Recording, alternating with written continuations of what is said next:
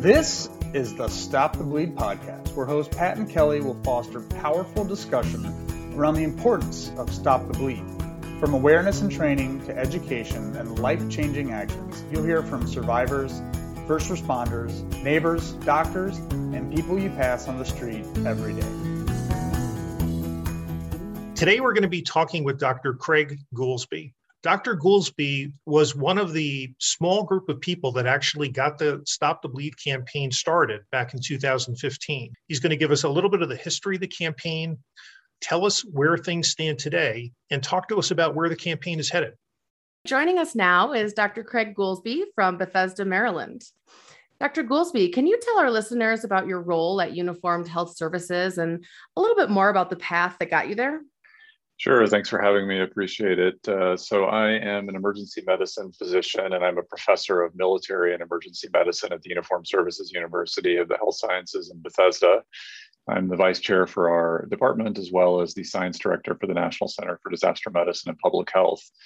Uh, and my road to uh, working with uh, Stop the Bleed and at Uniformed Services University, I guess, has been uh, a path over the past many years. I was uh, previously an Air Force officer and had the opportunity to deploy uh, twice uh, for combat operations in Iraq, where I uh, worked as the medical director of a trauma center, uh, kind of a large hospital in uh, uh, at about 50 miles north of Baghdad in Iraq. And so I saw a lot of patients there that were really interesting to me because they had, um, you know, unfortunately terrible injuries, but they were able to survive these injuries, and make it to me in the hospital and the emergency department alive because of simple interventions that were done right there when they were injured on the battlefield. So their uh, fellow soldiers were applying tourniquets, or the soldier him or herself was able to provide uh, provide aid to themselves by using these simple devices. Uh, and so it was really impressive to me that they could survive these injuries, make it to us, and then have a chance for the medical team to be able to take care of them and uh, ultimately send them back home alive. Um, and so when there was an opportunity to work as part of a federal interagency working group uh, to create the Stop the Bleed campaign, I was uh, excited to participate, uh, helping to develop the campaign and then, and then being uh, present for the launch at the White House in 2015. Uh, that's great, Dr. Goolsby. You know, I wonder, um, there's a lot that we uh, want to talk about in terms of Stop the Bleed, where it is today. Um, what you've touched on in, in terms of your path, I think connects with the idea of uh, transitioning some things that were learned on the battlefield uh, uh, to uh, back home uh, in a domestic environment. I, I, wonder if you could uh, speak a little bit about how the, how it came about that what was working over over there might be able to work here at home. Yeah, well, you know, it was an interesting process for the military as they went through it. when when the military went to war shortly after the 9/11 attacks, uh, the teaching at that time for um, you know the service members was basically don't use tourniquets. I mean, this was thought of by society, and it really even in the military as being a potentially dangerous thing, right? You're going to apply this device that stops bleeding going to a leg or an arm, and that could lead to this horrible injury, and you'd have to have the arm or leg amputated, uh, which for a tourniquet left on for a long period of time, that could happen. So it's not like it's a it's a fake risk. It is something that could happen but what the uh, what a, a really uh, you know smart group of researchers and thoughtful physicians and and leaders in military medicine noticed was that they, they took an effort to understand why people were dying on the battlefield and what was happening that could potentially be preventable. And through a series of studies, the military learned that, well, they, the reason they were dying is they were bleeding to death. And so there was a thought of could there be things done that could stop that. And of course, we knew we had these devices. They're really uh, devices from ancient times, tourniquets, that are effective for stopping that bleeding. And so, a program of medicine that uh, had been in evolution of being developed over the past couple of decades called tactical combat casualty care really came to the forefront and so was widely implemented then throughout the military and people observed what happens to units that were taught in tc3 versus those units that weren't and they found out that people did much better and there were many more troops that survived their injuries and so it became a more widespread program. And then as a group of uh, folks uh, back home started looking at well we have people in the us that die from trauma And we know that trauma is the leading cause of death for young people in the country people between the ages of 1 and 45 it's always the top 10 leading cause of death for people overall And so the thought was, well, we've learned these things on the battlefield. Are there things that might be beneficial for the civilian public as well? And so, through a group, uh, uh, an effort that was led initially by a group called the Hartford Consensus uh, in the wake of the Sandy Hook school shootings, uh, and then, as I mentioned, transitioned to a federal interagency group and a, and a large public private uh, effort, people said, well, we probably can take these same things that are working on the benef- uh, battlefield in terms of rapid bleeding control with tourniquets, with direct pressure, with hemostatic dressings, and use that for the benefit of the American public. And so that's really what the uh, the inception and kind of impetus for uh, for launching the Stop the Bleed campaign was. Yeah, you know, one of the things that struck me when I first learned about the campaign uh, several years ago, so this was after uh, the launch. Um, when I was on active duty in the Army many years ago, uh, you know, we were uh, taught that the real estate of a soldier's body is uh, precious real estate because uh, any soldier can only carry so many things, either for space reasons or weight reasons. And uh, finding out that uh, in short order, um, carrying a tourniquet and and hemostatic bandage was another thing to have on them.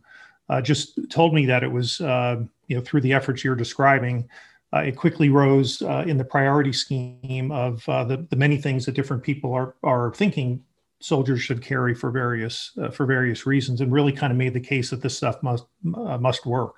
Yeah, definitely. I mean, uh, I've you know I, have never had to have the experience of, of carrying a heavy pack through through a um, you know, a battlefield environment like so many of our soldiers have had to do. But I can certainly empathize with the idea that, you know, if you have a hundred lightweight items that all weigh a pound each, you still have a hundred pounds of stuff that you're carrying. So every single item that we're thinking about uh, putting into a pack is is like you described really important and precious for that uh, that burden that it's going to place on the soldier. But uh, in this case, I think that uh, troops have been happy to carry these devices because they have been so impactful uh, in terms of lives uh, lives saved, and, and the soldiers themselves were were quickly able to realize that and benefit from it.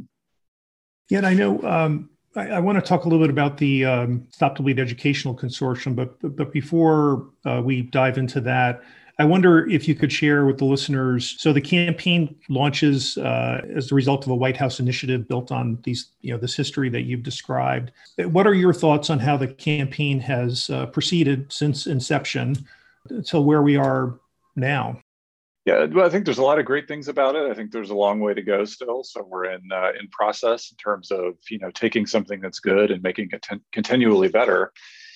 Uh, and so what I've seen so far is that there have been a lot of interested parties that have stepped forward and raised their hand and said, "Hey, we we can help. We can help teach this. We can uh, find equipment. We can get the word out. We'll train our people." And so that's happened on a variety of levels, from small local levels to bigger national levels. And so there have been um, a number of organizations and individuals really participating in the space. And it's it's a distributed campaign that's not really owned by anyone which makes it uh, neat because a lot of people can participate. And then also makes it a little tricky sometimes because it can be hard to coordinate all the different uh, elements that are involved. So the department of defense actually owns the logo the trademark for stop the bleed uh, and then goes through a process of issuing out uh, licenses to folks who want to use it for educational or product needs. And there have been a lot of educational entities in particular that have picked up the Stop the Bleed logo and are using it on uh, either uh, large national programs like the one that the American College of Surgeons or the American Red Cross are doing, where they've got Stop the Bleed, um, you know, on their on their sort of product that's going out to many many people, uh, and it's done on more local levels with various you know universities or school systems and things as well that have been using it on uh, on education products that they've been using. So you know the good news is is there have been a lot of people reached uh, the estimates are certainly more than a million people have been reached at this point with uh, direct education about it. We've seen it uh, particularly well adopted in some higher risk groups like police officers who may have an occupationally higher risk of, of being injured by violence or you know other workplace situation that would necessitate them needing to use these skills. So there's been a, a broad adoption by police, and they've also been uh, often equipped with tourniquets and things that they wear on their belts or in their their gear bags, so they're ready to respond. Uh, and so I think now the now the pivot that I see is really trying to work on um, like CPR education, which is similar in a lot of ways in that it's a life saving skill that needs to be done in a matter of minutes and often before professional help can arrive that like that campaign, we want to try to get it, um, you know, institutionalized in a way where it's part of ongoing education. So, is it part of an ongoing education program in schools, uh, like the Red Cross's First Aid for Severe Trauma program that we've helped develop, uh, is for high school students? Uh, is it, you know, and are there sustainable supplies and sustainable, sustainable kind of requirements for certification that, like CPR, would allow us to propel this? That um, that uh, you know large numbers of people will be continually trained going indefinitely into the future. Yeah, actually, uh, Kelly and I were uh, talk, talking earlier about uh, her training, and uh, she actually had a question that dovetails right into your question about certification or retraining. Kelly, I don't know if you want to share that now. Yeah, I was going to jump in when you said continuous training. I've been trained, but that's been about two years ago now. I had thought about seeing what was happening, and then you know the pandemic came came about. I just am kind of wondering, you know, from from your perspective, should I be thinking about taking a refresher course? Is there something that I should this is this something I should be doing every year?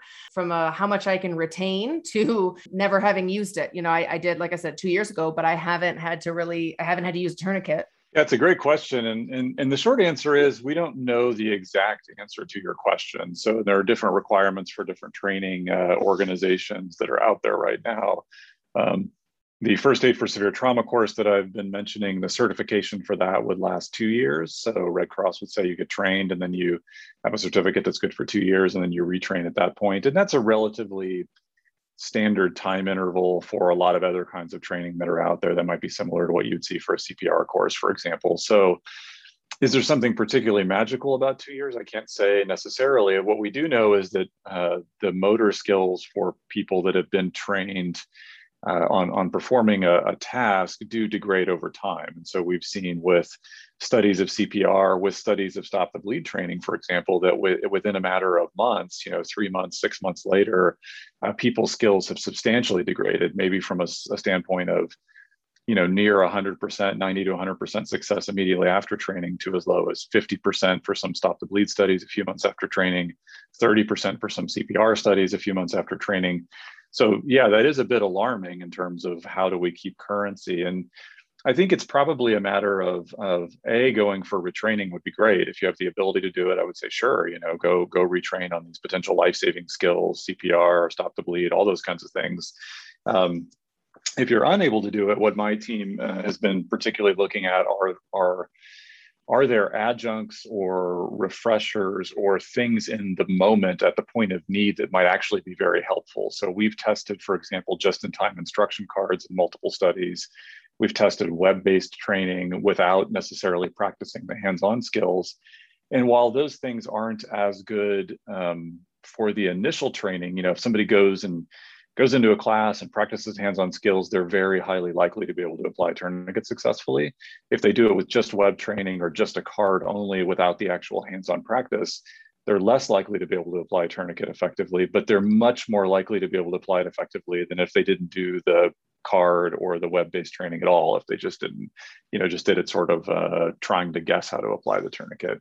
So that encourages me to think that for somebody who has been trained, we may be able to be doing things in the future like having these cards and kits or having devices that are smarter that can sort of walk you through the steps. And then if you've been trained once you might be able to replicate the skills when needed. So long answer to your question but the short answer is now i think yes retrain if at all possible. And then we're hoping that there are, are an array of things that will help people to maximize their ability to perform the tasks successfully in the future and you kind of answered my question because when you were talking, I was thinking just in time kit, you, you said it so fast. And I'm guessing that that is some type of easy step by step instruction or refresher that is put inside the kit. Am I correct?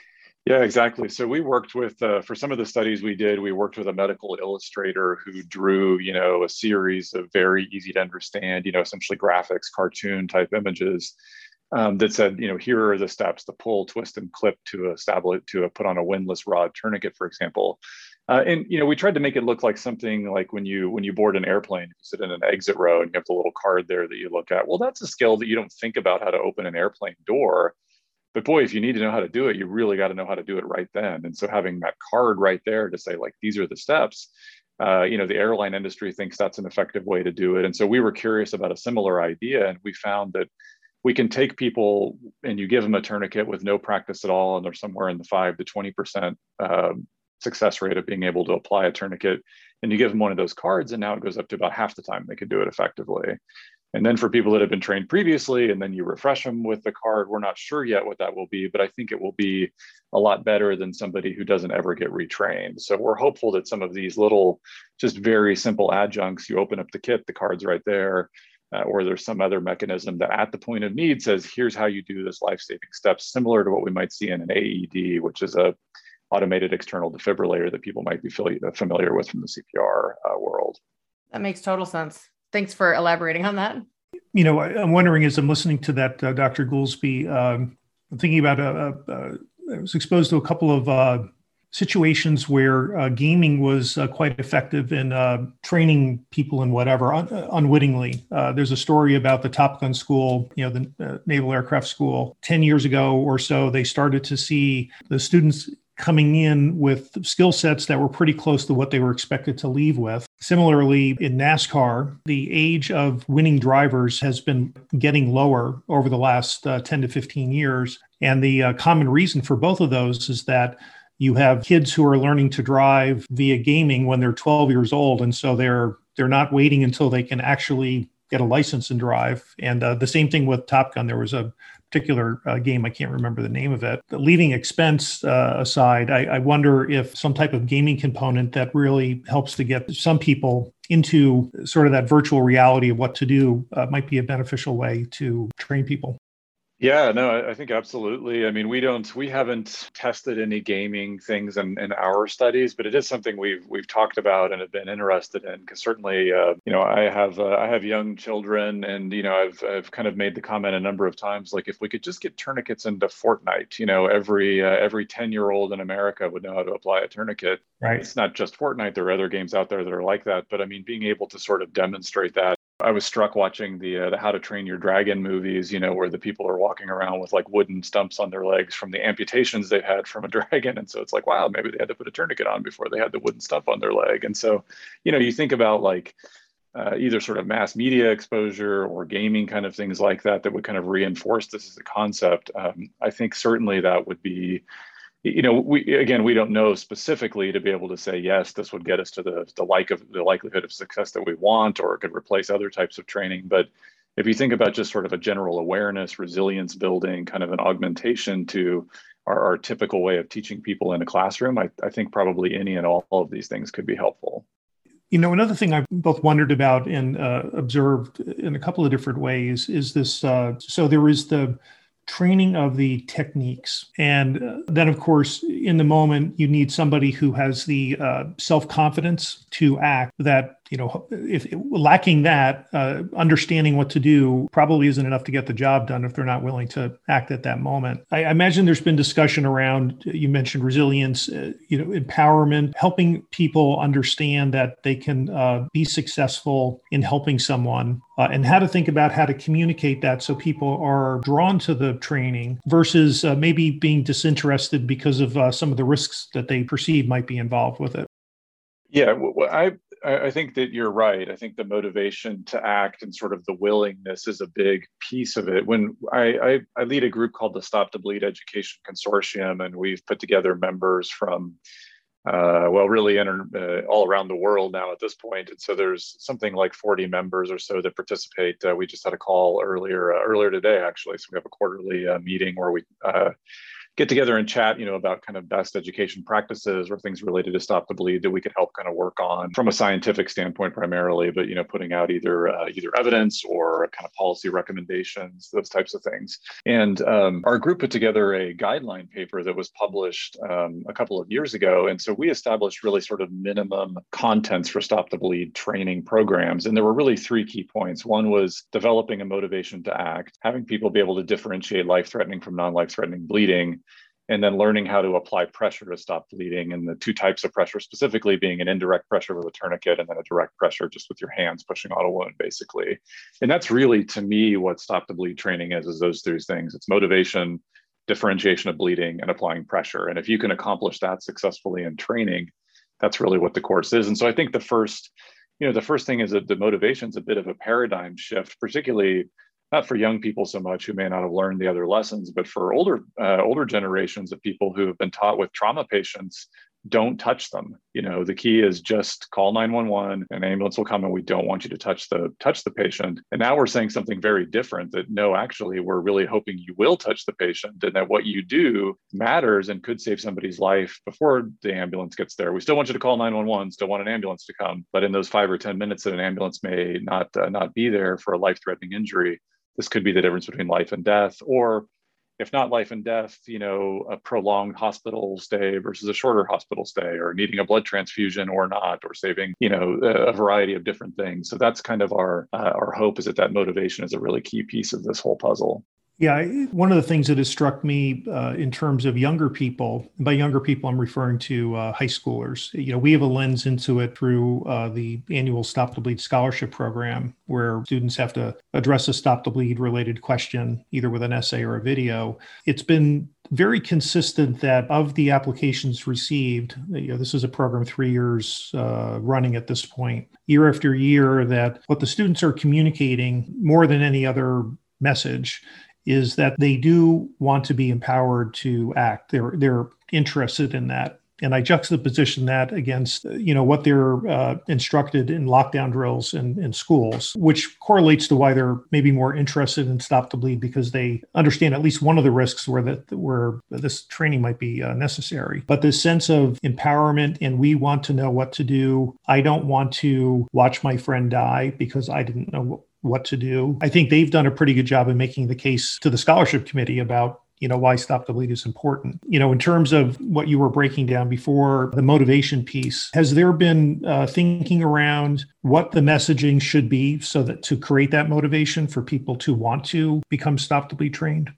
well i guess i'd answer your question by saying that we have um, in, sort of all of our series of studies where we've taken the lay public and asked them, you know, their kind of subjective thoughts on using uh, tourniquets or being willing to respond to a bleeding emergency, and then done some brief intervention for them, whether it's uh, you know, teaching them in sort of a classroom how to use a tourniquet or giving them a just-in-time card or exposing them to a website or, you know, some combination of those things. We generally always ask before and after about those sort of motivation and willingness questions. And we've seen consistently in every study a dramatic increase from whatever exposure, even if it's a five-minute brief exposure uh, and how to do things that people um, tends to always increase their willingness to do it. So I think probably a big part of motivation is just a, uh, you know, a, a confidence in that I'm not totally ignorant about this anymore. Somebody has shown me how to do it or told me the right way. And now that I know that, I would be much more willing and, and able to respond. And there, uh, there, there is a body of literature out there on uh, intent to aid, uh, I2A type of topics, and I'm not uh, as familiar with that, so I can't, you know, say specifically. Is there a direct uh, type of message that we would uh, we would use to motivate people uh, to act. But I think in general, being able to let them know that this is something that they are capable of doing, that a member of the public who has been shown what to do can do these steps and what they do does matter and it can be life saving. And and driving home the message that often I think when people think about sort of first aid education, whether it's bleeding control or or somebody who's choking, the image that pops in your mind is of a total stranger, right? I'm going to see this total stranger at a restaurant and I'm going to run over and save their life from choking. But it's very often your family member, you know, the person who's bleeding or injured is your your dad or your wife or your child or you know a good friend or a coworker or somebody that you would, if you were asked, hey, would you be willing to do bleeding control on your child? I would imagine the answer would be, you know, basically 100%. Everybody would say that. If you just say, would you be willing to do bleeding control in general? People are like, well, I don't know. It's somebody off the street. I, I don't, you know, it's a little bit of a different take. Uh, and so I think we, you know, we have tried to stress with, you know, our various learners that again, trauma is an everyone everyday occurrence and as a leading cause of death for everyone in the country you just don't know when you may be faced with the circumstance and it may very well be that it's someone in your own your own family and so i think kind of driving that message home is helpful as well. Yeah it's, it's a little subtle because you uh, if people are taught to care about this uh, solely because they can save a family member sort of don't worry about everybody else. That certainly is motivating. I can't imagine any parent that would say, I, I, I would not want to be able to save my child from, uh, you know, a bleeding event or really any anything else. Yet on the other hand, uh, we want people to uh, act in the moment, really regardless of who that person is who needs help. So that to me seems uh, tricky in terms of uh, messaging. Yeah, absolutely. And I hope I didn't imply that this is only to save your uh, save your own family members, because we of course are expecting them to uh, expecting and hoping that they would, uh, you know, perform these on anybody who's in need. And so, it, so things that we do specifically to be reassuring uh, in that, and, and I've you know I've seen in, in various um, uh, various education programs, and that whenever I'm involved in one of the education programs, we try to stress is that your your risk in helping somebody is low because that's generally the fear right is that people say well i don't know this person you know what if they have hiv or or or am i going to get sued because i went to help them and then i did something wrong and they're going to sue me for it? And i would say those are a couple of the most common types of concerns that come up from people. And so you know in, in general a teaching of if you have gloves wear them. Certainly we want people to to take you know barrier precautions where they have them but we also tell them that an absence of gloves is not necessarily and should not necessarily be an absence of action, because we do know the risk of somebody with intact skin uh, coming into contact with blood, the risk of, um, of acquiring HIV in that circumstance or hepatitis or some of the other communicable diseases we'd be worried about is very, very low. I mean, really exceptionally low, that risk. It's different if you have somebody with a high viral load and somebody has an open cut on their hand. I mean, there are nuances to that instruction, but it's a relatively low risk. And then we certainly would encourage people to wash their hands after and follow up with their with their healthcare professional after they have an exposure. Um, but reassuring people that you know your risk of, of of coming down with one of the diseases is very low your risk of being sued in general is also low. Of course, there are different laws on the books for all 50 states, but in general, most states have some type of good Samaritan protections that allow people that if they're really trying to do something to help, generally gives them some protection at that standpoint. So those couple of common things that people are worried about for the stranger on the street in general are low. And it, it seems like from our experience, and we've all seen the images from the Boston Marathon bombing or, you know, from 9-11 or these other things that happen, people want to help and they usually want to help their fellow human being in that circumstance. And so there may be some people who are really worried and deterred by that, but we're going to generally see a lot of people who are going to try to help uh, folks when they need it. You know, I'm wondering, uh, you've been there uh, actually before the beginning. Uh, before we wrap up here, as, as you look ahead uh, over the next couple of years, how do you foresee the campaign evolving? What do you think the campaign's aspirations should be uh, looking ahead? I think one of the next big steps is really um, trying to make this kind of institutionally stable where it's a standard part of education. Because I think that getting you know more people exposed more people building a common knowledge around this. You know if you use the term cpr most of the public i think if you told them that term would know basically what that means you know and they would have an understanding of this is somebody whose heart has stopped beating and i'm doing these things like pushing on their chest to try to get their their heart to start uh, again. And so i think we'd like to reach a similar state around uh, injury education because it is such an important um, uh, problem and, and the things that people can do in those minutes before an ambulance arrives that would uh, would help somebody survive a life-threatening injury. And one of those things that's the most, you know, really among the most important things they can do is this control of external bleeding by direct pressure or or application of a tourniquet. So um, I think you know this uh, this program that I've been involved in developing uh, with uh, in, in collaboration with the Red Cross, this first aid for severe trauma program, was actually a a federal government funded program. So uh, I was able to, uh, I was the awardee of a grant uh, from the Department of Homeland Security Science and Technology Directorate to develop a trauma training program for teenagers, specifically with the idea that if we could reach the younger people who haven't necessarily learned some of the lessons that you know some of us older folks have heard like don't ever use a tourniquet a young person hasn't necessarily heard that whereas a lot of us uh, that are a little older have maybe heard that in a number of different settings. So we don't have to reverse sort of a lesson that somebody's already heard before. We can just provide new and effective information to the young people. Uh, and so as we built this uh, program, we specifically designed it for about the ninth or 10th age group, you know, somewhere around a 15 year old uh, and we worked with high school teachers and we worked with high school students and focus groups and a variety of clinical experts and public health people and education people to say, can we get a program that really is targeted at this group and that would be effective in, in providing these stop the bleed lessons? We also talk about a few other things like communication on the scene and with a 911 dispatcher and scene safety, a couple of very practical things that, that young people or anybody taking the course, because adults certainly could take this course as well, uh, could do. And so I, what I would see is a trajectory is if if a, if a program like that that can now reach high school students, which is offered to them at no cost as a stipulation of the grant, if they could if they can do that and adopt that in a way that we see like CPR in schools, which reaches something like two million kids a year, we really have a chance over the next several years to reach a significant number of people and raise resilience and awareness of injury you know thinking about equipping and have people that are kind of in that mindset. So uh, so that's i guess the trajectory that i would be sort of hopeful to see. And then i think the other that's really the education standpoint. The the other side is the equipment standpoint. And so developing tools that can facilitate the responders uh, effectiveness at the point of injury and then making those those tools widespreadly available in the way that AEDs are now available in public spaces and the way that people have their own personal first aid kits at home. I think that's kind of the other the other side of the coin is making sure the materials are ready for people. I want to thank Dr. Goolsby once again for his time. I am super excited for the future of the campaign and the growing number of people that will soon be joining the Stop the Bleed campaign. You know, it's funny, Kelly, he mentioned high schoolers uh, and school environments. And our spotlight today is actually about the Stop the Bleed Coalition. Oh, They're one of the major funders of the Stop the Bleed Scholarship Program, which has been running for several years now. And what we've seen is tremendous interest at the high school level for the scholarship program. And part of that, of course, is uh, high school kids are always interested in scholarships. But Stop the Bleed also resonates with them.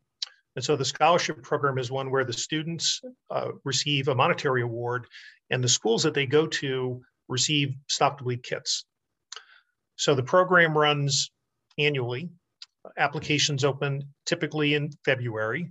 They close out about six weeks later. And the kids who win the scholarships are announced on National Stop the Bleed Day. Pat, how can people find out more information about the scholarship program? So they can go to the National Stop the Bleed Day site, nationalstopthebleedday.org, and there's scholarship information available. If the application period is open, they can apply if they're interested. Uh, if not, they can sign up to be notified when the application period does open. Great. And since we're sending folks to other places, just a reminder, everyone, to please subscribe to the Stop the Bleed podcast. You can do so in whatever you're listening to right now Spotify or Apple Podcasts. And please just take a minute and share the podcast with someone you know because together we can save more lives. To learn more about the Stop the Bleed campaign, Stop the Bleed grants and scholarships, and how you or your organization can get involved, visit stopthebleedproject.org. You can also follow us on Twitter at Stop the Bleed for campaign updates.